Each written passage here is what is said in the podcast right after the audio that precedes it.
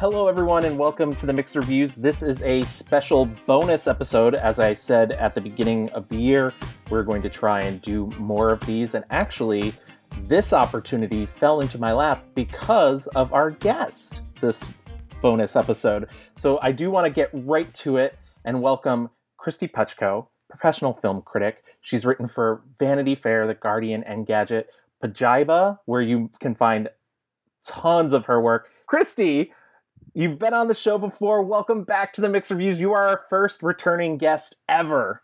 Ooh, that's very exciting. I'm excited. Yeah, you were like, do you want to talk about South by Southwest? I was like, yes. This is the most active I've been in days. I actually did some gather meets. Have you done the gather meets yet? No. Okay. I feel like anything that has the word gather in it is still terrifying to me. So I'm No, that's fair. No, they're not. Gather's like an app. I know they're not physical. I know they're not. Yeah. It's basically like your 8-bit characters, but it recreates like the idea of a space. So instead of being in a Zoom call with like 15 people at once where everyone has to politely listen to whoever's talking about us, you can like walk around with your little avatar and have smaller conversations. And it was actually kind of like walking around at an actual bar at a film festival. And because if you walk past people, you can hear them like a little bit. Oh, that's really neat, actually. Yeah, I did that the other day. That was cool. This future, man. I know. I'm really excited to talk movies with you, though, because I haven't seen your face in months. I know. I'm super excited. Well, first of all, by the way, I must say, you have the best haircut. And honestly, are you doing it yourself? And if so, I am so freaking jealous because I'm really glad you said that. I did the DIY mullet a couple of weeks ago. It's good. It looks good on you. Thank you. I've had days where I'm like, yeah, nailed it. And days where I'm like, oh, no. I've also noticed that this has nothing to do with South by Southwest. I'm sorry. I just haven't caught up with Kristy in a while. I've also noticed that your dressing style is still like insanely on point, and I can barely get a novelty t-shirt on every day. So I have to compliment you that like, I don't know what quarantine is doing to you, but like you're thriving. I assure you, you're like on Instagram. I try to keep up, but I only post what I look like half decent. And, like one of my new tricks in quarantine is that if you put eye makeup on over a mask, people think you have it together. I've seen contestants of Drag Race do that. Yeah, real talk. I am just Valentina in this life. No, yeah, but it's I've been watching a lot of TikTok, and I kid you not, I have just become so much more bisexual in my time in quarantine. Well, that's what we thrive for here on The Mixed Reviews, keeping it queer. So that's exactly. Yeah. Like my husband's like very sweet and supportive, and you know my husband, but like it's very funny because I was like, so here's the thing, I'm gonna get more tattoos, I'm gonna start cropping all of my shirts, and I'm giving myself a mullet. And he was like, all right, fine. But yeah, on good days, the mullet has body and it looks like fun. I look like a cool rocker chick. On bad days, I look like a sketchy villain in like an old episode of SVU, where it's just like flat and upsetting looking. 2003. So, yeah, I get it. Yeah, right. I'm like, ooh. I'm like, oh, the mullet is like a real. It is. Yeah. So today it's doing okay, which I'm glad. I've learned all these like curling. Well, I've watched a lot of videos on about how to deal with curly hair because, as you know, I usually keep my hair like shaved pretty close to my head, and then I just do fun pinning things with the top. And now I'm trying something completely different, and my hair has good days and days where I just want to shove it into an oven. I love it. It suits your face shape. It's very nice. Thank you. But as you mentioned, yes, the reason why we're here is to talk about South by Southwest, which actually just wrapped up. For those who don't know, South by Southwest is a yearly conference that occurs in Austin. It is a music conference, it is a technology conference, but most importantly, it's a film conference and a film festival, which is what we're going to talk about because this is a film podcast. Kristy, you were actually on a jury this year. Could you just give us a brief mention about what that was like? That was really cool. I got to be on the jury for Midnight Shorts, which is really fun. And like, I write a lot of horror, like, reviews and editorials, and I love going to genre festivals when you can go to genre festivals. And in this past year, I've covered a lot of stuff and really focused on horror because like every film has been hard hit by this past year, but like I felt like with horror, so much of the buzz comes from festivals. So I made a real effort to try to review smaller horror movies and try to do whatever I could. So when I got called in to work on Midnight Shorts, it was really fun. And basically they were like, here are 13 short films, watch them. We're going to put you together with your jury members. And then you guys vote for what you think is the best of the fest. And then we were allowed to give a special jury award too. So that was really fun. I waited until a night where like my husband was occupied in the other room. He was doing D&D in the other room, like virtually. And I was like, all right, I got my glass of wine. I'm shutting off all the lights. I'm going to watch a bunch of scary little movies. And they weren't all horror movies, but they're all midnight movies. So some of them are just really weird. But it was really fun. And I was pleased because I thought most of them were really great. And there were only a few where I was like, no. And there were like, some are just not my speed. But we gave it to the Mugwai, not the Mogwai, but the Mugwai, which is, it's a really, really good, scary, like home invasion, ghost horror movie about postpartum depression. It's really great. It's one of those things you watch it and you're like, this could definitely be a feature, but it doesn't feel like the sizzle reel for a feature. It felt like a contained short film, which was really important to me because there were definitely some shorts in there that I was like, this is interesting and I get what you're doing, but it feels like you're trying to sell me, not like you're trying to tell me a story. I was just going to say, like kind of like a pitch, which I will admit, the nice things about short films is they can really, in a brief amount of time, show you what a filmmaker is capable of, but you never want to feel like you're being sold. Absolutely. That's the trick. And it's so hard and it's hard to explain. Like it's, you know, I can't be like, oh, well, here's the difference. But it's like when the story is self-contained, I feel like I understood what happened, but I also feel like there's room to grow. So like with that story, I just thought this is really effectively done. It genuinely really scared me, but also had like something to say and the performance is really good. And then we gave a special jury prize to Stuffed, which I believe is available on the South by app until April like 16th or something. Yeah, I believe you can still watch it. So please seek it out. That's awesome. It's terrific. I thought it was so fun. I'm going to explain to you the premise of it. It's about a taxidermist who is like killing it at her hobby of taxidermy in a remote location, but she wants a new challenge. So she thinks it would be very cool if I taxidermied a human. But very sweet story about consent. She's not going to like kill anybody without their consent. So she goes on the internet and she looks for someone to volunteer. And she finds someone who's basically like, I don't want to grow old. I'm very afraid of that. And I'm also afraid I'm going to die and leave nothing interesting behind. So then they meet, but then they sort of fall in love. And you're like, oh no. Cause like they want to be together, but also they don't want to disappoint each other. And like they came together for this like almighty project. So what are they going to do? And I got really caught up. It's like 18 minutes long. I was very invested. Now imagine all of this and it's a musical. What? Dude, like she started singing and I was like, what is happening? And like literally her Googling on the internet and people yelling at her that she's a freak and stuff. It's like all being sung. And I was like into this. Like it was one of those things that I watched and I was like, oh, this person got inside my head and picked up weird little sundries of the things I enjoy and put them in a short. How nice of them. Yeah, that sounds really wonderful. I unfortunately didn't get a chance to watch that many shorts. I think I saw 3 or 4 in total and none of them were horror shorts. So I really shorted myself on that one. Indeed. But yeah, it was a really tough competition. It was really fun. And like, you know, what's cool is that like, we had people who like, I'm a professional critic and Jason Blum was on the panel, who is like, you know, Blumhouse. And then Arby Pedrosian, who is in development at 20th century. So like some heavy hitters, because like these guys see your stuff and that's huge for you. And like, if I see it, I am also a big deal. No, I mean, sincerely, like it was exciting to kind of get to do the Zoom call with them and talk about like what we felt mattered as far as story and performance and to like, you know, passionately debate about what we thought deserved attention. And there were a lot of good things. So it was a fun problem to have to figure out like, how do we pick? And yeah, that was really cool. But yeah.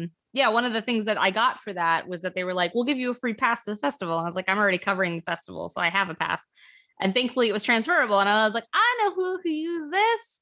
So I was very excited. I am eternally grateful to you because I haven't written in a while. I'll be upfront about that, but I have written for people before. I used to write for websites and I worked for Filmmaker Magazine for a while, but I Haven't had a chance to flex that muscle in a long time. And I was also really kind of burnout. I don't want to name the other film festival, but it's not South by Southwest. The last film festival I went to, which was maybe 2 or 3 years ago, it just really did a number on me. And I was just like, you know what? If I don't have to do this again, I don't want to. But you know what? Sure. This South by Southwest, and also I should mention South by Southwest, this is its... you know, big comeback year, because unfortunately due to the pandemic, they had to cancel for the first time in a very long time last year. And it was like within a week. Oh yeah. Like, it was awful. Yeah. Everyone was spiraling from that. That was really hard. But I have to say this South by Southwest 2021 and the way it was run really revived my faith in film festivals. I found the access to the filmmakers just really, you know, really easy, and the access to the films and the way that they ran thing with the registering, with the number of seats and everything. I don't know. I was just very impressed because I was unsure how they were going to be able to pull it off. And I think they did it, you know, with flying colors. Yeah, I think that they had a real challenge in front of them. I've covered... I was going to say the number, but I didn't count. I covered a lot of the virtual festivals within the past year now. And it's been interesting to see how differently each festival handles stuff. But I did really like that, like, you know, you could, there was an app and you could just put stuff on your TV, and like that made it really easy. Like, because I know some festivals that relied on like a specific server or something. And I was like, right. I don't like the server. I'm just going to ask PR people for links. Like, some of them got real weird, but you know, it's cool that they were able to do that, and that they were able to open it up in a way that, like, in theory, more people could participate. I know that there was some controversy because they only did passes instead of doing individual tickets. Like Sundance also did individual tickets. But I don't know anything about the numbers on those. I'm not totally sure we'll ever hear the numbers on those. I think they'll keep those close to the chest. Right. But it's also because, like, how do you know what success is on this? Like, we're in such a, there's no map for where we're at right now. So, but yeah, it was very cool. And I was glad to see, because I remember when the thing was first announced, and it's a very different South by lineup than what you typically get, because typically there's usually like 5 to 10 like big movies that have big stars, and you know that they're going to play at the Paramount, which is this big theater in Austin, and you know they're going to sell out, and you know tickets are going to be hard to get, and you know that there's going to be a big red carpet, and there's going to be big parties, and like, you know, it's going to be a thing. Like, by contrast, in past years, like the surprise screening one time was like Ready Player One. Right. That is not my best example because I loathed that movie. No, but it was a big film, you know. Yes, I think even, but like, literally Steven Spielberg is there, you know, like he's on stage, and like, you know, they've had big parties or big things before. Like, they have Seth Rogen usually premieres a movie there, and it's usually a big comedy. 2 years ago at South by, they premiered The Long Shot with him and Charlize Theron, and they had Boyz II Men play after the movie. Like, it's like South by is such, people are like, oh, it's such a party festival, which is true, but it's because the idea that they have like big things that are like big crowd pleasers, and then they have all these like weirder little movies that are like thoughtful or strange or, you know, dark, and it's cool because the big stuff allows them to get people to come and like guarantee like both press and, you know, audiences, and then you kind of wind your way into these weirder corners. And like, one of my favorite things I've seen at South by was The Breaker Uppers, which came out, that was 2019 too. That's on Netflix right now. Highly recommend. But it's a New Zealand comedy about these two friends who have made it their jobs to break people up. Like, if you want to get out of a relationship, you go to them, you pay them monies, they will like fake your death, they will pretend to be your pregnant mistress. Like, this is the kind of thing that, it's very funny and super weird. And it's like the people who do like Flight of the Conchords, it's like adjacent to them. Like, the kid from Boy is in it as like a himbo, and he is one of the funniest himbos I've ever seen. And it's just very funny. But like, they get like weirder little comedies like that. And so what was cool about this year was we didn't have the big stuff. Like, you weren't getting like, surprise, the next Fast and the Furious movie, which was a thing that happened one year. But I was really upset Boyz II Men didn't come to my home. That was the big problem. No joke. They threw me a rose and I still have it. So I know you wouldn't joke about that.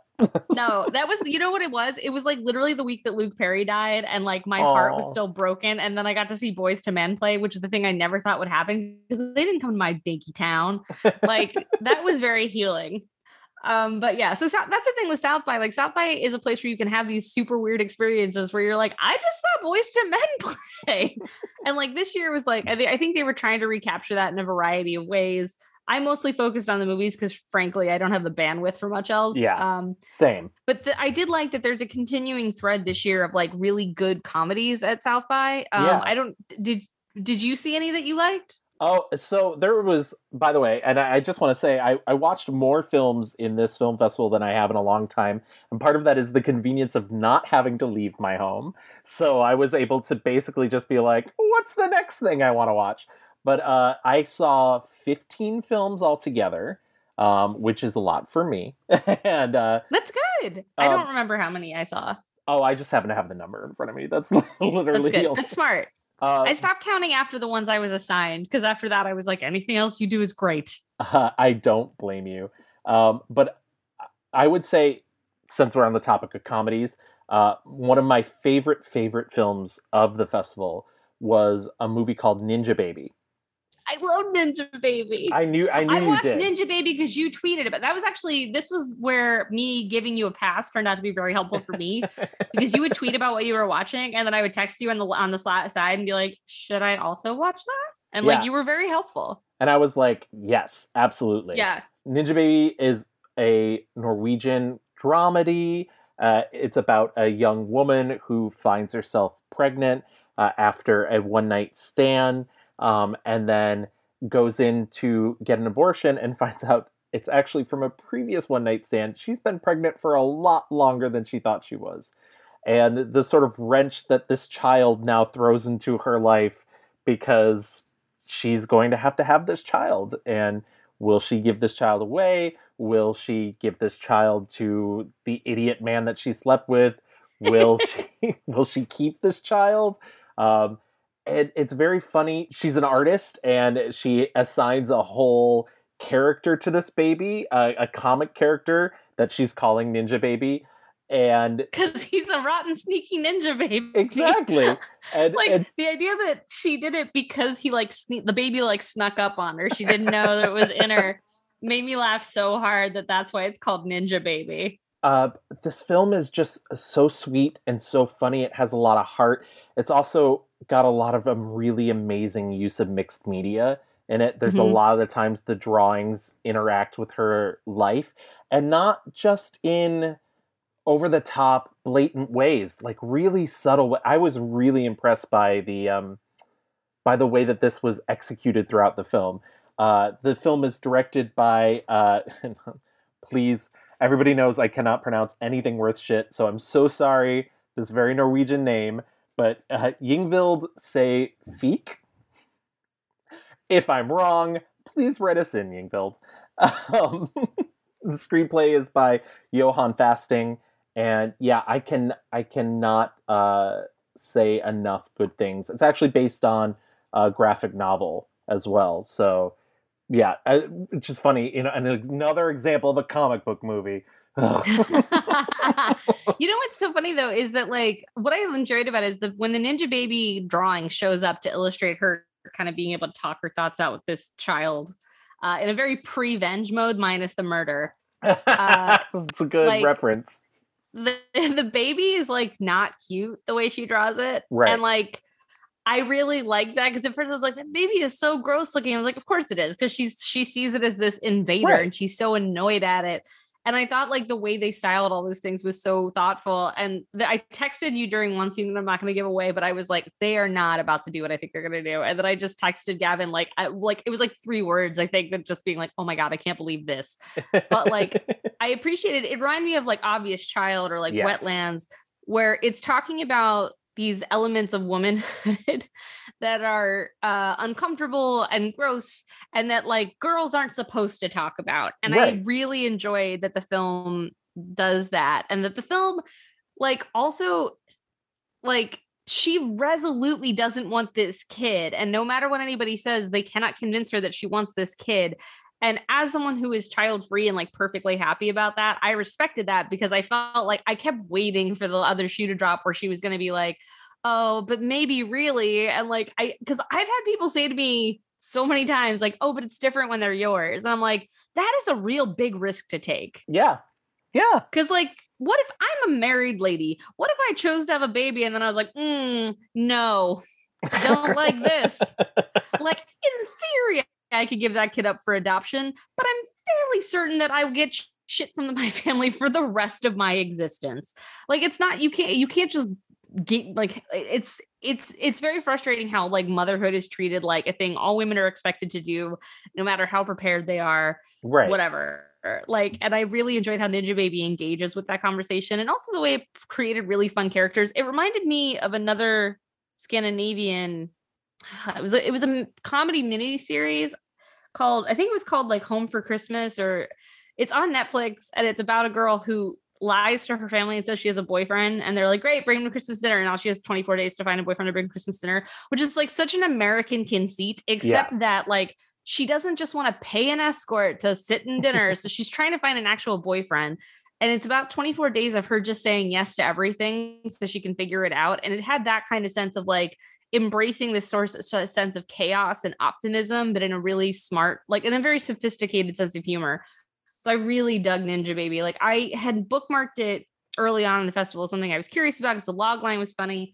And then, when I learned it was Norwegian, I got, like, more excited about it, because Norwegian humor is just, man, it just doesn't, it's not, American humor always, like, wants to be a little bit nice. Yeah. Like, it's like, we'll always backpedal. It doesn't pull its punches at all. Yeah. Like, Norwegian humor is, like, very kind of like, ta-da! No, I know that was snarky. It's what? Funny too. And we'll move on from Ninjababy in just a moment, but I do want to say the other thing that I really like too is I think, in a more traditional sense, a lot of the things that the women are saying in that movie, I think people associate more with men. And that's not me being sexist, that's the Hollywood standard. And so it's nice to also see a movie in which the women are people and not just ideals. Yeah, like, the women in this movie are messy, and I thought that made them really fun. I just from the moment where the two best friends are, she's like, your boobs are bigger. And she's like, are they? She's like, yeah, they totally are. And her friend just pokes them. Yeah, exactly. Like, I enjoyed that. It was, like, very unguarded. They were just like, you know, it's the kind of thing that America were like, oh my God. And that she was shown having, like, a positive sex life. It literally wasn't like, though her friend does have the great line, but it wasn't like she was like, oh, I don't know who the father is. She knew the men she had slept with, though I do love that her friend was like, oh, this is a Mamma Mia situation. Oh my God, it's like, a Mamma Mia situation. And then when she explains why it's not, I was like, it's very frank about sex. It's very frank about the fact that this is a young woman in her 20s who's trying some stuff. Right. Whatever.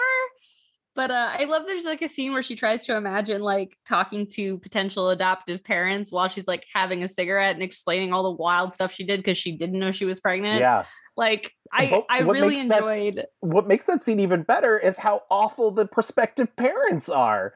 Like, my favorite is the one that was like, well, we want to know the skin color of the baby. And she's like, that's racist. And they're like, no, there's just a lot of racism in the world. And she's like, and you're going to fix that by adopting a white child? It's so funny because, like, she's angry, and so she's trying to kind of, like, it's the way it's very messy, and I appreciate messy narratives about women. Yeah. When the narrative is, like, smartly messy, because I also watched some stuff that I was like, I get what you're doing, but I don't know what we're not doing it well. But, like, that actually reminds me, there was another one. Did you see Recovery? No, I unfortunately didn't. That was the one of the few that I did not get in time, even though I complimented the seating system. I unfortunately did not register in time. Well, Recovery is, I'll speak about it briefly, but Recovery is one of the COVID movies. Vulture listed all of them. There were way more than I was aware of. There is a lot of COVID movies. Some of them, though, are, like, introducing Selma Blair, where most of it was shot before COVID. Yeah. And then they have, like, kind of an epilogue about COVID, and they counted that. But this one is, like, a COVID movie. Like, it takes place during the pandemic. It was shot during the pandemic. It's about the pandemic. It's specifically about two sisters, and it's very funny. The first scene is literally two sisters who are like, oh my God, Dirty 30, this is gonna be my year. What are you most excited for? It's your 30th year. We're going to Rome. And Coachella. Tom Hanks is healthy. That's always a plus. I'm buying stock. I'm thinking airlines and hotels. Oh,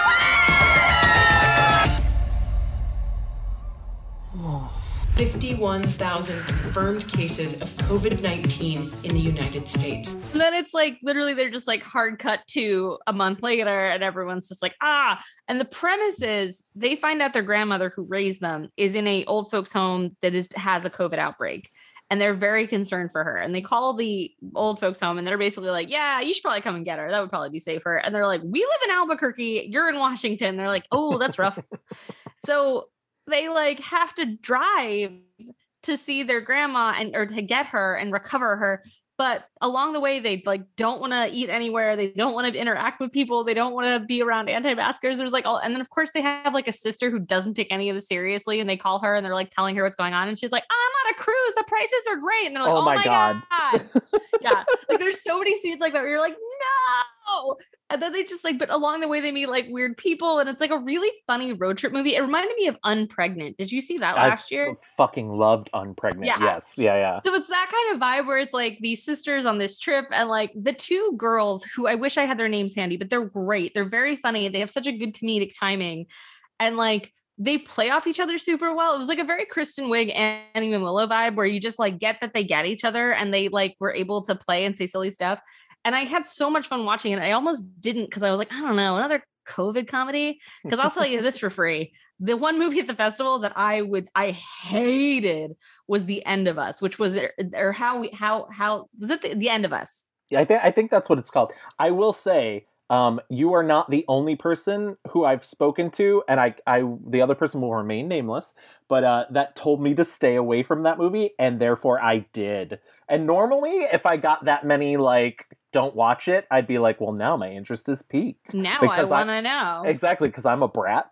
But no, I get that because you want to know what people are like upset about. But like where this movie found the things about COVID and was able to explore them in a way that made them funny and interesting to talk about. And like The End of Us just felt like a checklist. I watched, they made a little video on why they made the movie and they were like, our friend broke up with his girlfriend and we decided to make a movie about it. And their friend is the one who stars and plays the guy in the movie. And like, that tracks. Like, because I watching it with my husband and he was like, did that guy write and direct this movie? And I looked it up and I was like, no. And then I watched that video. And I was like, okay, same vibes. Because like, it's about this couple that breaks up like literally right before the LA lockdown. And now this unemployed actor who has a screenplay about Einstein that he hasn't actually started yet, but he's thinking about it for like 4 years. He's stuck with his girlfriend who like has a real job. And I don't mean like being an actor's not a real job, but being an actor, like he's being an actor is bullshit where he doesn't actually go to auditions. He just is in his head a lot about it. And like, he systematically just drives her nuts and he doesn't take stuff seriously. He like randomly invites a friend over one day and she's like, what are you doing? And then it's basically about like what hell it is being together. And they're like, hey, remember doom scrolling? Hey, remember this? Hey, remember? And it's like, just like, yeah, man, yeah, I do.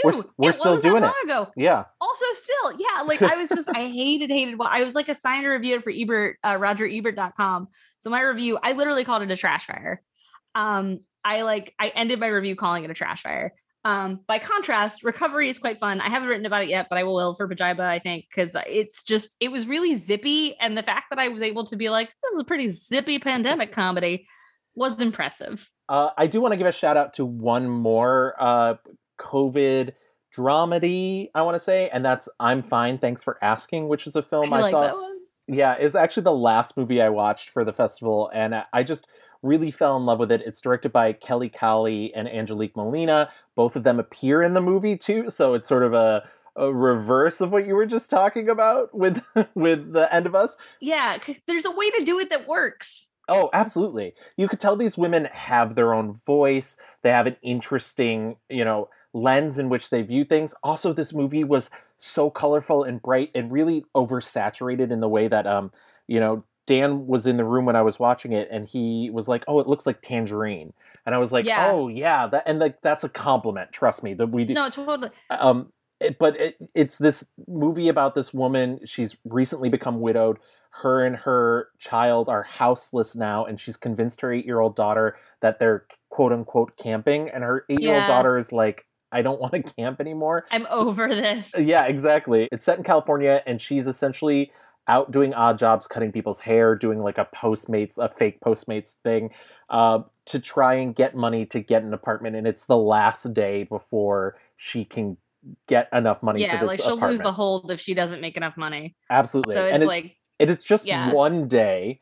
And the opening credits are very Do the Right Thing as she's skating around California and she's dancing to the music. And it was just such a joyful, it's a subject that could easily be so dour and so wrought. And they brought so much joy and reality to it. And Kelly Callie's character is not a perfect person by any means. And I think it's easy for an audience to idolize a person who's struggling and trying to do the right thing.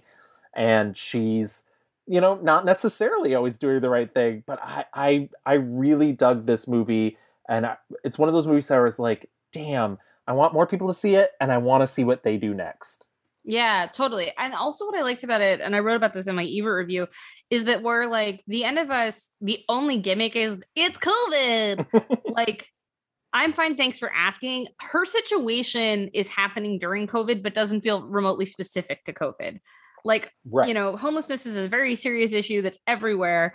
And it's left ambiguous why they lost their house or their residence or whatever. Right. That her husband died, so it might have something to do with that. And the thing is, people keep coming up to her and asking if she's okay. And they're not talking about COVID, which I thought was really smart because we can all engage with that, but they're like, oh my God, are you okay? It must be so hard since he died. And because it has this different focal point, we can, even though it's set during COVID, we can escape and watch that movie instead of being like, but it's like the same thing now where people say to each other, like, how are you doing? And I'm like, I hate that question. Yeah. I mean, all things considered, I guess fine. I guess I'm okay. So I'm fine. I'm fine. Thanks for asking is such a great title. And she does say that in the movie. And it's the way she plays it is just, it's pitch perfect. It's this concept of what are you supposed to say? Because you don't want to spill your purse in front of everybody. Not just because then you're just sharing the burden, but also because then you have to go through it again. And it's I just need to get through this day. I cannot share with everyone I run into all the stuff that's in my head right now. I can't, because then I can't keep going. Then I can't keep skating. And I really loved the energy and the life to that. And also how you've got a real feel for where she is, location wise. I thought they shot the area in a way that made it seem so lively and so fun. And you got a real sense of the characters. Especially because she has to come back to places at points too. So there's a real circular motion to the same places that she's visiting over and over again too, which I really appreciated. Yeah, and there's also a low-key criticism of how women are treated in times of, period. There's every guy in this movie. Yeah, every guy in this movie who thinks he's a good guy helping out, is just on some level of being a creep. Yeah. But they do it in a way that's it's not a devastating movie because it's kind of chin up, right. Yeah, no, this sucks, but I'm not going to let this take me down. That's kind of the whole conceit. Right. There's a lot of movies that go for the route of it can always get worse. This definitely went for the route of it can always get better. I did want to mention, by the way, with your talking about how shitty the men are in the movie, one of the best scenes in the film is a cameo by Dion Cole, who basically shows up, does a monologue, and then leaves the film. And it's so good and leaves such an impression. Hey, beautiful. How you doing? You all right? You a preacher? This your church? I ain't never seen a reverend in this case. Incoming call from Sugar Lips. Incoming call from Sugar Lips. Incoming call from Sugar Lips. Call declined. It's messed up. I apologize. It kept beeping. He's a producer on it, which made sense to me. That makes sense. But it's also he's probably the most famous person in the movie. 100%. So it's which is smart because then it's people might be like, oh, I love him on Black-ish, so I'll watch this movie.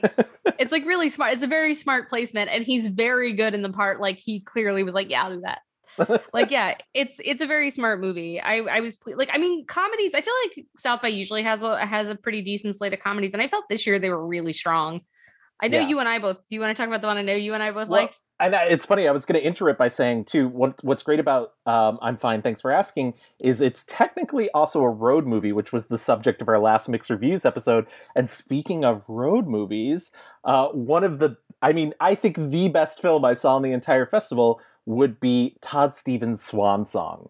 I watched it twice. You watched it twice? That's amazing. Would you like to tell everybody what Swan Song is about? Because it is so good, and I don't think I could do it justice. So Udo Kier stars as this man named Pat, who we meet in this completely depressing old folks home where, like, he's told how to sit. His hobby is, like, folding napkins. It's very bleak.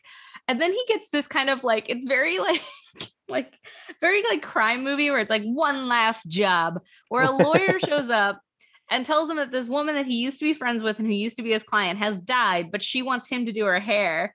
And what I love was rewatching it. He doesn't say anything until they show him the photo of, like, they're like, this is a photo from a couple of years ago. Maybe you could do it like this. And he goes, split ends and all. Yeah. And, like, you get it. You understand who this man is. And initially he rejects her. And the reason I bring up this small plot point is because what he says is, bury her with bad hair. And I was like, the best line. Yeah. It's so good. But then he decides that he changes his mind. But instead of, like, he's a man that has, like, no money, no resources, and has, like, been isolated from his community for a while. So the story of, like, what happened between them slowly unfolds as he walks into town, this teeny town of Sandusky. And, like, along the way, he keeps meeting people. And it's like, the setup, I kept expecting people to be horrible to him because he is, like, a very clearly, like, old school queen, yes, even though he's wearing a dirty old tracksuit that has seen much better days. But, like, I kept waiting for people to be rude to him, but people are just, like, either bemused or, like, caring toward him. Like, the first interaction he has is, like, trying to buy cigarettes. Yeah. And the guy behind the counter is like, oh, I didn't know anyone buys these anymore. Does your wife smoke these? He very slowly and methodically takes a cigarette out of the pack with these long, skinny things, lights it, takes a deep inhale and exhales and goes, she adores them. And, like, the old guy, like, the guy behind the counter doesn't give him a hard time about it. It's just like they're kind of like, okay. And what's interesting is it's not just funny because of, I expect some sort of redneck small town reaction, and I don't get that. It's also funny because he seems to expect that too. Right. And the film is kind of showing how the world has changed since he kind of became reclusive. And in that, he's also seeing what he lost and also kind of what his legacy is as one of the pioneering gay men in this town. This used to be white. My beauty supply store. I had an account. Oh, you going way back in the day. What you looking for? Perfect powder bleach and vivante. You won't get that here. And baby, that snack don't stick to nappy heads. Mm-hmm. Now, if you want some Kizzy's Daughter pomade or some Miss Zora's buttercream, hell, even some juicy-ass Jerry Curl, I got you. Mm-hmm. Try Dee Dee Dale's downtown. I rather swallow mucus. Why don't you tell us how you really feel? I watched it twice because here's the thing. So I didn't get, like, an advanced screener of this one. I watched it because I saw other people talking about it. And I liked it so much that on Saturday, when I was like, I have a limited amount of hours and I can only watch so many things, I wanted to watch it again. And I was like, I gave myself the logic of, like, well, I'm going to make some, I was making soup. So I was, like, watching it while making soup because I'd already seen it once, but just listening to the lines again and, like, catching stuff I missed the first time, it made me so happy. It's such a thoughtfully made film because it's talking about, this idea, not just an elegiac idea of, like, legacy, but more specifically about how, like, there were gay men and, like, you know, queer people who fought really hard for any sense of normalcy in their lives. And now you have queer youth who get all these freedoms, but also don't necessarily know what these people had to give for us to have these things. And it recognizes that in a movie that doesn't feel preachy. Right. It's like, it's a movie that's, like, bittersweet in kind of the best way because he's a little angry that these people have it so much easier than he did, but mostly just because they don't know who Mr. Pat is. They don't understand what he gave. And so it's, like, unfair to him that he suffered so much and, like, they don't even know. And I do want to, that's such a really astute point. And I do want to touch on that. the one thing I will say before I get into that, though, is one of the things I absolutely loved about it was it really felt like a throwback to the queer cinema of the 90s. So outside of the 4 or 5 main people that are in it, it felt like it was populated by non-professional actors, which was like a total staple. And it also felt like it sort of existed in this sort of nebulous, I don't want to say magical world because it's very much our world, but this sort of nebulous world where nobody knew who Mr. Pat was, but everybody sort of knew who Mr. Pat was. And, yeah. And I love that feeling of that it's both like a warm hug, but also like a standoffish sort of thing. But I think everything you just said is absolutely brilliant and lovely because that's really what it's talking about. The other quality the movie has, too, is sort of in its undertones because it ends up having to talk about things like the AIDS crisis, but in the fact that this woman, Rita Parker Sloan is her name, she's played by Linda Evans, which is a huge deal for me because Dynasty was huge in my mom's house. And I have to say, Linda Evans looks exactly the same as she did when she was on Dynasty. And I don't know how because she's in her 80s. Well, I mean, I know how, but I'm being nice. And, but there's, you know, there's a scene where he really comes to terms with this idea that, you know, during the Reagan era, a lot of Republicans who didn't care about people's sexuality or, you know, what they did, it really turned towards the more conservative. And because he was in this small town of Sandusky, Ohio, it was very easy for this rich woman to shun him when his lover died of AIDS than it was, you know, if he was in the city, if he was in New York City, it wouldn't have been a big deal. But the politics changed so much, and it changed people, and it made people into monsters. And that's really what this woman became to him. She was able to destroy his life, and everybody was able to pull away from him because it didn't, like, he wasn't a human anymore. And so they didn't have to deal with him. And there is this sort of sad underpinning, and the movie does let you be aware of it, but it never... Like you said, it never gets preachy. It's never like, how dare you turn away from your gay elders? How dare you forget the fight that they fought for you so you can marry and you can have kids? But I don't know. It's just really brilliant and so lovely. I did want to mention he has a rival hairdresser that used to be his assistant, played by Jennifer Coolidge. They have an amazing scene together. Michael Urie. It's like her in a very different role than we usually see her in. Absolutely. And you get, it's that thing I was talking about where it's very clear she regrets her role in, you know. But also I don't think it paints everybody that betrayed him as like outright wrong. Right. Because it does try to, it basically, I mean, it's essentially a therapy session where he has to accept that this is what happened and I don't like why it happened. This is why they did what they did. And it doesn't like turn on him, but it's like there's this, I'm going to reference RuPaul's Drag Race. I find this very helpful. There was the season where it was Eureka and the Vixen. Yeah. One of the queens was giving Vixen advice, and she was like, look, I get why you're mad at Eureka. It totally makes sense that you're mad at Eureka. That's understandable. But how is you being angry at Eureka helping you right now? Right. And that's essentially the message that this movie has is like, look, no, you're right to be angry about all the ways you were betrayed and all the ways you were treated. What does hanging on to that do for you now? And so like Mr. Pat is given the chance to confront these people on whatever terms he's capable of doing that and to choose to let go. And I thought that was really beautiful. And also just like, you know, I think for me, the scene in the gay club where he's dancing and like, he said, I really miss this. And someone says dancing. And he said, no, our people. And I just, yeah. I mean, especially because like last year, you know, we lost Pride. We didn't get to do Pride. Like this made me swell up and it made me feel like and also I feel like it must be frustrating as an older gay person to look back and say, because even as a millennial queer person, it can be uncomfortable to see how some of these kids are so comfortable with themselves. Right. Because you just feel it's not their fault. They're not doing it to you, but you can feel judged. Right. Or you can feel forgotten, or you can feel like what you went through doesn't matter because they're doing so well. And like, that is not a rational thought. It is an emotion that comes from a place of trauma. And like, I'm sure that's even harder for an older generation that had to flat out lie for a lot longer than a lot of us did.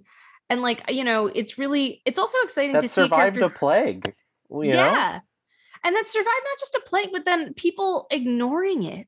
Yeah. Like everyone around you is dying and people just want you to carry on and like do their hair and not talk about it. Like he has so many lines that are so quietly devastating in this.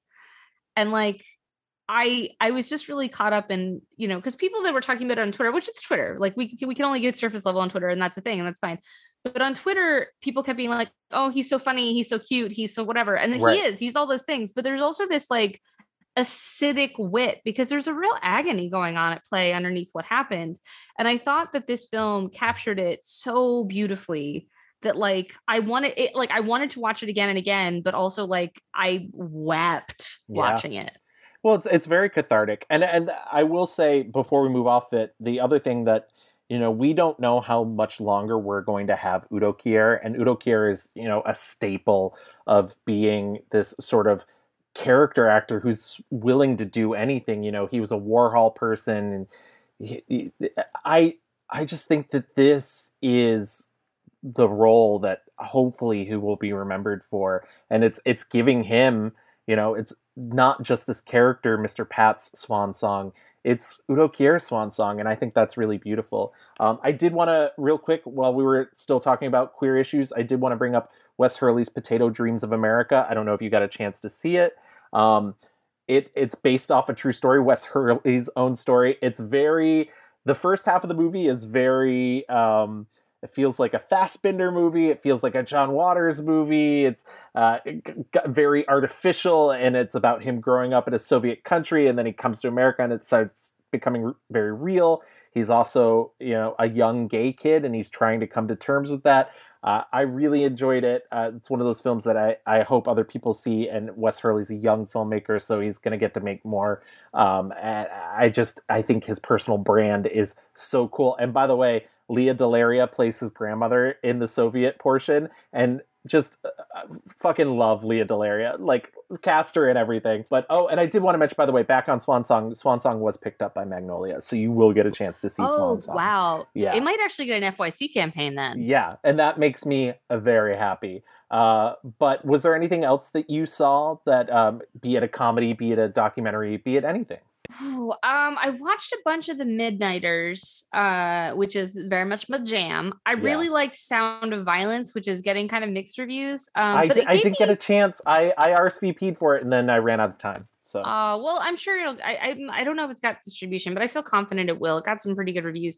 But yeah, that one was really interesting. It was about a girl who has synesthesia, which is when you hear music, you see like colors, or she does, but she specifically sees them whenever she hears sounds of violence. So like she's drawn to that. And it's actually, I thought, a very good allegory for like addiction, about how like you're chasing this high and you don't really care what you need to get there. And I thought that was actually very beautifully done.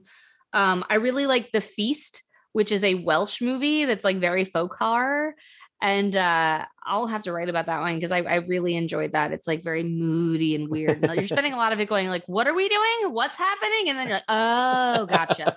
And I like that about it. Because I was like, you're like noticing things and being like, what does that mean though? And maybe if you're Welsh, it comes sooner. I don't know. And then I actually really liked, there is a 3-hour and 15-minute documentary called about Woodland's Dark. Yeah. Yeah. It has a very long title. So look that one up because I don't remember it off the top of my head. I had to keep checking it, but it is long. My hope for it is that it gets picked up by like AMC or Shudder and they turn it into like 6 episodes because it has 6 chapters. And the director, she put in so much information that it's awesome. Like I really enjoyed watching it. I learned so much about folk horror because I was like, I know things. And then I was like, oh no, didn't you? There's a lot here. And like, it really digs back to like, not just like the early 60s when British folk horror became a thing, but back to like true crime and literature and things that like inform that idea. And then it branches out and talks about how like in America, folk horror like became The Shining and Deliverance and The Craft. And it's really interesting the way it ties all these things together. And then it goes, okay, now let's look at the broader world. And then it starts talking about how like in Japan, folk horror became this, and in Australia, it does this. And it was really great. My only complaint about it, and I wrote my review on RogerEbert.com, and I said this was like, literally, it's so much information that by the final chapter, I was just punch drunk. And I was like, I can't take in anymore. Yeah. But like, I really enjoyed it. So my hope for it is that it gets put on TV and you can like kind of digest it as you go, because like at the end of every like chapter, I was like, well, I have a list of movies I would like to watch before I continue, and I don't have the time. Yeah. So that is my hope for it. But yeah, those were all really, really terrific fun. I quite liked all of those. And introducing Selma Blair, if you're a 90s kid, is essential viewing. It's also just a very good documentary. Introducing Selma Blair, I definitely wanted to mention it. It's going to be out on Discovery Plus. I'm not sure when, but soonish. They were within the year. Yeah, okay. It's a documentary about Selma Blair's struggle with MS, and actually a very, very specific period of time in which she's attempting to get stem cells in order to hopefully cure it, but there is no cure, or like for reboot MS. Her system. And it's intense. It's also really interesting because you learn a lot about who she is and why she is, and it becomes like a real mental health journey as well. Yes. And yeah, I thought that was actually very impressive because she doesn't hold back. No, she doesn't pull any punches. She allows it to get completely personal and internal. And I have to say, Dan walked in on me watching it, and he was like, "Are you already crying?" And I was like, "It's 10 minutes in, and I've been crying the whole time." So yeah, but she is such a staple for us, Right, and I think if you're someone who struggles with self-doubt, I think whenever we see famous people talk about mental illness, there's a certain level of like, you don't have real problems, like right. You're rich and famous, and people love you, but like, I mean, Chris Evans has anxiety, and people have whatever. I'm like, it's Anthony Bourdain had suicidal trauma, and like, it's this thing of like, you watch her and you're like, but you're so beautiful and you're so funny, like how can you doubt yourself? And yeah, like what you need to take away from that is not that she's lying, but that your brain lies to you. Yeah. And like that's a really hard, there's a couple of movies at South by that are about that. And I feel like it's really hard to teach yourself that there's part of you that is not helpful to you. And again, like the anger thing, like, yeah, but watching her talk about like how her mother talked to her and how she would basically be like, oh, my mom saw this photo shoot and she said this really mean thing. And then she looks at the different photo shoot and she says something mean about herself. And right. You're like, Selma, like it's generational. Yeah. Right. Like you're taking that on because your mother put that like, and so it's very interesting to see that because she's not, I said in my review for the playlist, like, I feel like cynically you could say that because she's not an actress anymore, this is how she's getting attention. This is how she's feeding that drive. I feel like a cynical person could make that assessment. I think it is more that she has hit the point where she is tired of lying or allowing a narrative of her to exist that is not who she is. Yeah. So like, if you only see her when she's on the red carpet or in a beauty magazine or from that like scandal that happened on the plane or whatever, like she wants you to know the context of that. And I thought that that's incredibly brave because this is not like a glossy documentary that's like acting like she's the best thing ever. Like it shows her having some real struggles and it shows her saying some stuff that I was like, oh, okay. But like, that's the thing. She's not trying to project some idea of perfection remotely. And she even says, she's like, I don't want to be a role model for disabled people. Like I'm just a disabled person. And like, I feel like the way I don't want to be a role model for people with disabilities. Pardon me. I used the wrong nomenclature there. And that matters. But that's her thing, is that she's trying to talk about her struggles without allowing that to be the story. Yeah. And I think that that's really smart. There's a lot going on. She's also a mother. She's also someone who is dealing with the way fame can intrude on her life and the way the stress levels intrude on her life. And I thought that the film was really thoughtful in how it portrays her. And I also like that it effectively creates a kind of Norma Desmond arc with her, yeah, where she starts off. Yeah. And she's literally like talking about Norma Desmond. And in the end, they kind of tie it up, but in a nice way. Like, well, what if Norma Desmond had a happy ending? You know, so thankfully Selma Blair doesn't have a crappy screenwriter in her life. I did, you know, the only other documentaries I unfortunately got a chance to watch were Alien on Stage. That was great. Yeah, I was going to say, so much fun, by Lucy Harvey and Danielle Coomer. And honestly, when this hits, people are going to go gaga over it. It is so much fun. It's about a stage production in England, a version of Alien, of the movie Alien. And it's just a riotous good time. I saw some like buzzy, like, it's like Waiting for Guffman in real life. It's not, but it is fun. It's a lot of fun. Every alternative I've come up with, I hope, has done what Ridley Scott would have wanted to do, but in a more basic format. I think they did Robin Hood production the year before. You brought me up on Alien, didn't you? Yes, don't say what age. Don't tell them what age, I'll let you watch it. Robin Hood has quite a sort of Christmassy panto feel, and Alien just doesn't. I also got to see Hulu's documentary about WeWork, which will be, once again, will be out on Hulu, so you'll get a chance to see it. But I have to say, it's very worth watching to just realize that a lot of our current businessmen, the reason why we let them get away with things they do is because they create a cult around them, which may or may not sound like a former president of ours. So I do recommend checking that out just to see how easily people are manipulated by people they think are powerful. Yeah, it hits Hulu April 2nd. I'll check that out. Oh, absolutely. I actually have a friend who worked on it. So full disclosure. I do want to mention Violation. It played in festival favorites. Because it premiered at TIFF and then played Sundance. But Violation is a horror movie that didn't play in the Midnighters, as festival favorites. But it's a movie about this woman who had something traumatic happen and is trying to cope with it in a way that is controversial. Let's go with that. But I think it's actually really well done. It's about like gaslighting and belief and trying to come back from that. And it's also hitting Shudder this week. Oh, nice. So, awesome. I think it's this Thursday. So like March 25th. I don't know when this episode will come out, but it should be on Shudder very soon. So if you check Violation it's really smartly done. It's not something that's reveling in, like, the title sounds alarming, but it's not something that's reveling in the violence. It is violent, but it's more talking about like, what does that mean? And so I think it's very smartly done. What is it that you're doing right now? You told me last night that you do selfish things, and I should have realized that when you kissed me, I should have stopped things, but... I did stop things. You were emotionally vulnerable. I told you that in confidence. In confidence. I opened up to you about things I was really ashamed of because I wanted your help. I don't mean you're a bad person. I'm not going to tell her anything. I did want to give a shout out to Women as Losers, which is a cute little feminist film set in 60s San Francisco. It was directed by Lisette Feliciano. This is one of her first films. Highly recommend that. It's a very small movie, but I thought it was clever and it really had its own voice. And that to me is more impressive than anything. Yeah. Some people criticized it for being like too cutesy, or they said that it was talking down to its audience. And like, cause there's moments where the fourth wall breaks through and it like talks directly to you.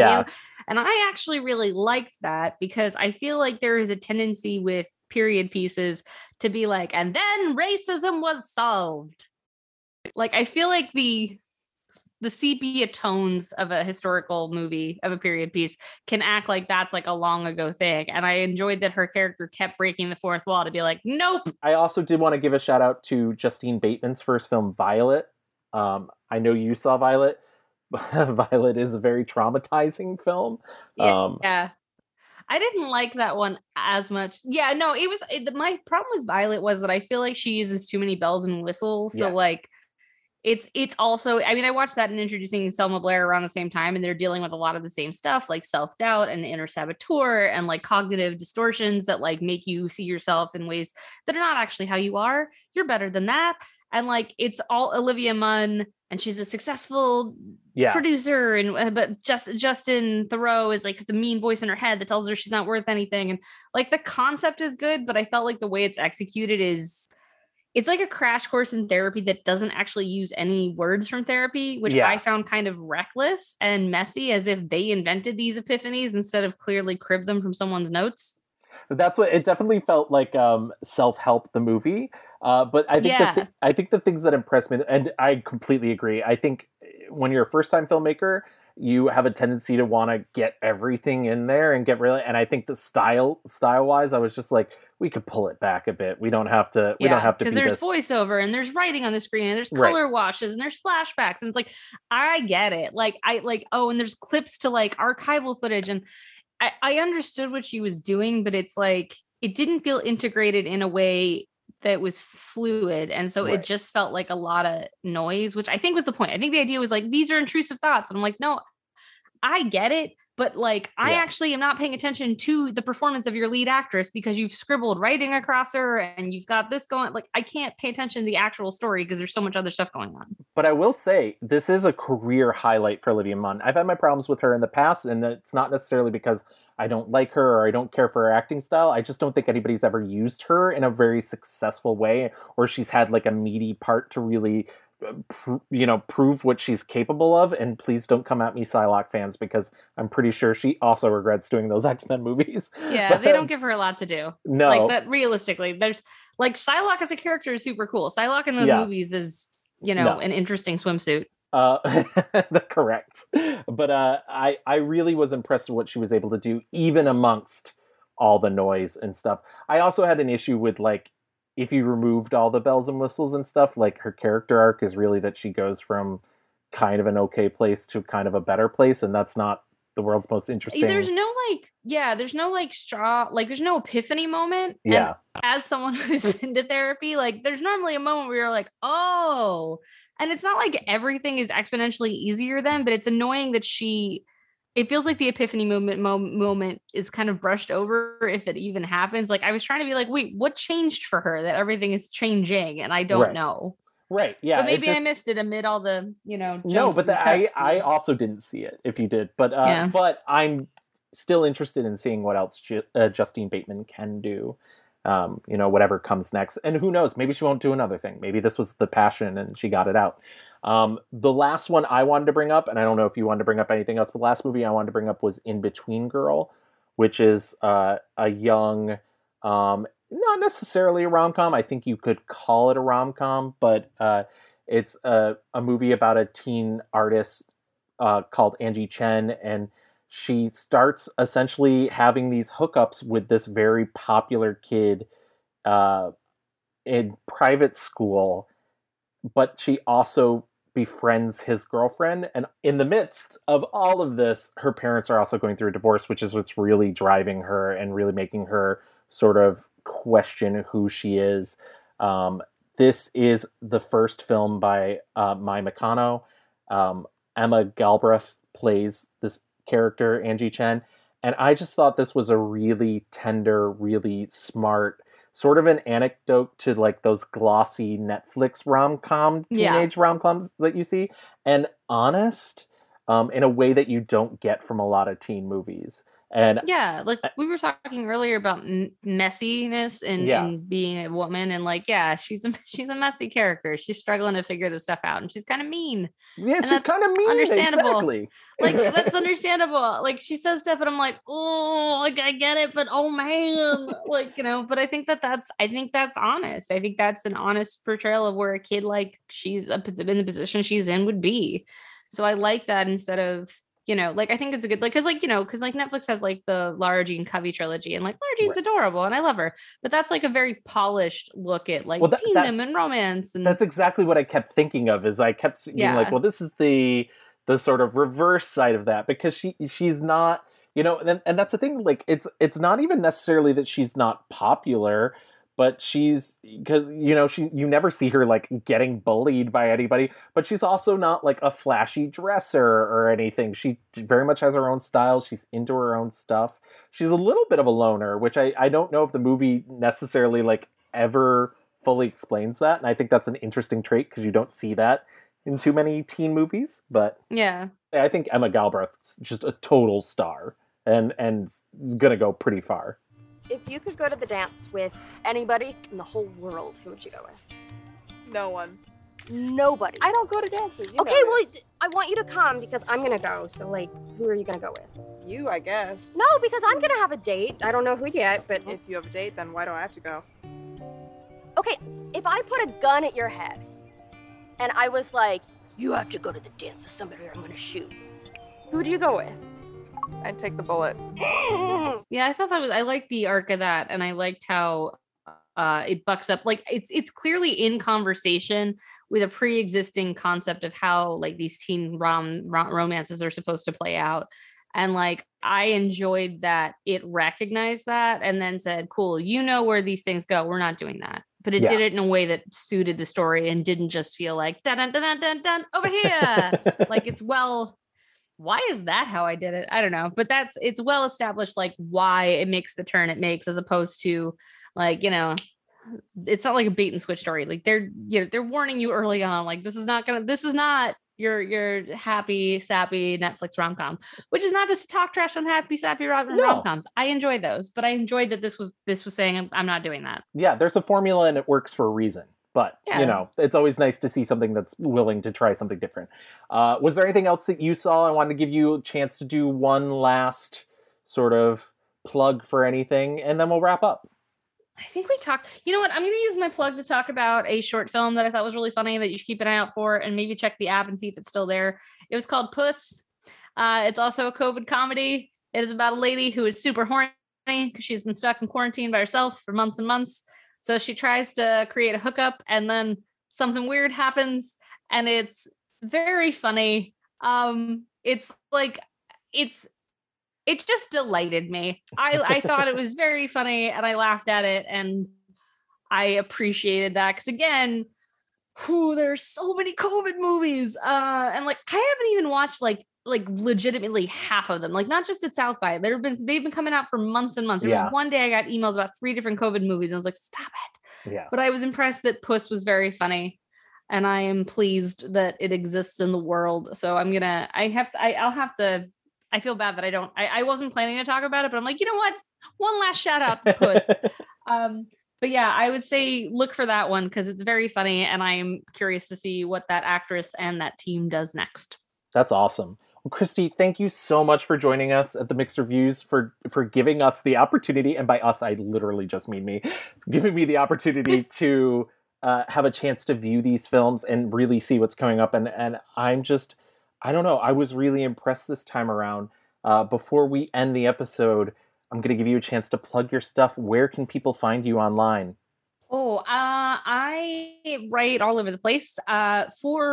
For South by Southwest, I wrote for IGN, the playlist. You mentioned RogerEbert.com. RogerEbert.com and Pajiba. Yeah, I'm sorry. I wrote a lot. So I wrote all those things. You can find my stuff on DecadyCriminals.com. It's where I collect all my reviews and stuff. I have an authory page too, but I don't really know how that works yet. So I don't know how to tell anyone to look for that. I have to get that together. But I'm on Twitter. I'm at Kristy Puchko, KristyPuchko. I tweet stuff there a lot. I'm also a Rotten Tomatoes top critic. So if you search for me on Rotten Tomatoes, you can find all of my ratings of stuff there. And I'm also on Instagram if you want to see what my haircut looks like. And I also post pictures of cocktails I make and pop culture embroideries that I've gotten super into in quarantine because they make my hands busy and my mind less so. Well, I'll be honest, if they do follow you on Instagram, I did not oversell the haircut. It's very good. But I'll have to post a pic now of it and be like, ta-da! But thank you so much. Thank you for joining me for doing this South by Southwest wrap-up. Thank you, South by Southwest, for happening this year and really making it convenient for people. I'm Gavin from The Mixed Reviews. Louis will be back with me and a special guest for our next episode, which will come out next week. I know you're all looking forward to that. And I do want to thank you as a previous guest in the Mixed Reviews. If you want to go into our back catalog, you can find Kristy's episode where we discuss the career and works of Michael Keaton. I love him. I love him so much. He was trending today. Did you see? I did see. I should have. I'm usually on top of those things too, to like plug the episode, be like, oh, this is trending. I literally have people messaging me like, do you see Michael Heen's trending? I'm like, yes, I did. You can always find The Mixed Reviews on Twitter at The Mixed Reviews. You can email us at reviewsmixed@gmail.com or on Instagram at @the_mixed_reviews. And you can listen to us everywhere. We're on Apple, Spotify, Stitcher, Audible, Google, and if you listen to us on Apple, please stop by, give us a 5-star rating and review. We'll read it on the show, and it also helps other people find our show. So thank you so much for coming back every 2 weeks, and we hope to give you more bonus episodes. Thank you, Kristy. It's been a pleasure. Thanks. This was super fun.